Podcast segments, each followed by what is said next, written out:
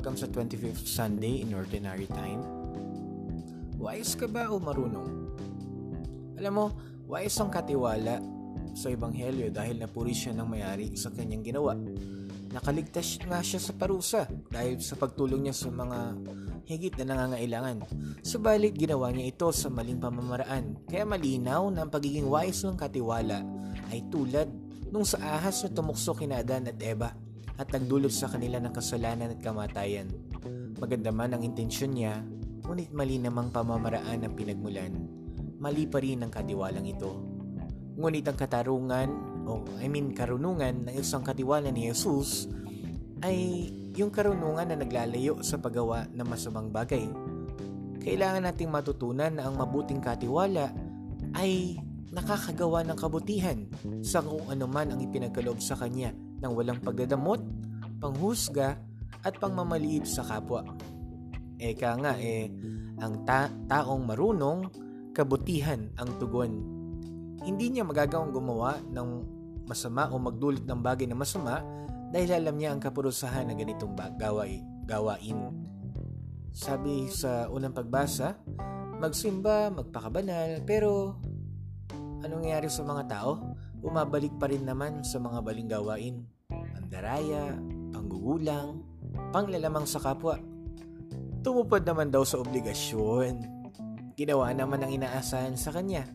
Pero rason ba na nakagawa ka ng isang mabuti para makabalik ka ulit sa paggawa ng mali? Ganyan tayo kung minsan eh, no?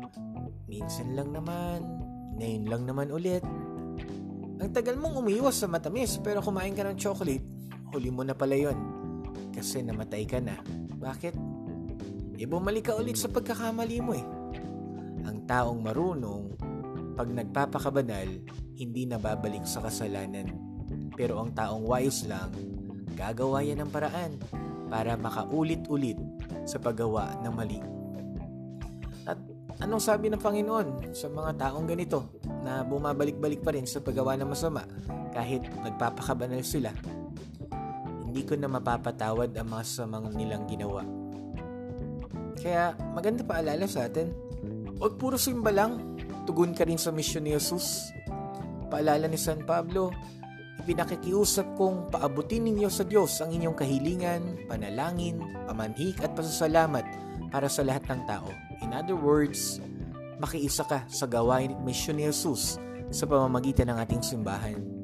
Tayo ay naglalakbay at nakasakay sa isang bangka ating simbahan. Hindi tayo magkakaaway. Wala tayo sa kompetisyon. We have one goal and that is to enter heaven.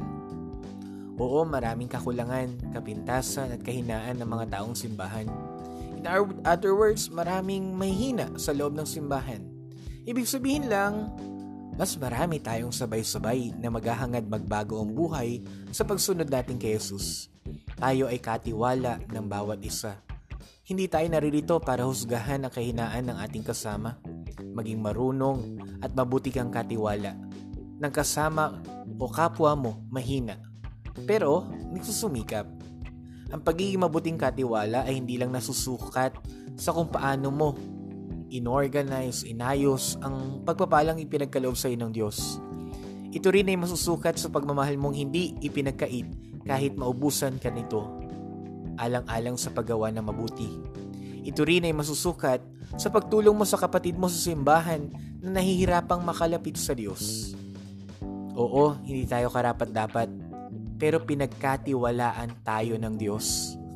Siguro kasi nakita niya, nakita niya na may pag-asa pa tayo sa buhay natin kahit ayaw tayong pagkatiwalaan ng mundo, kahit tinalikuran tayo ng mundo.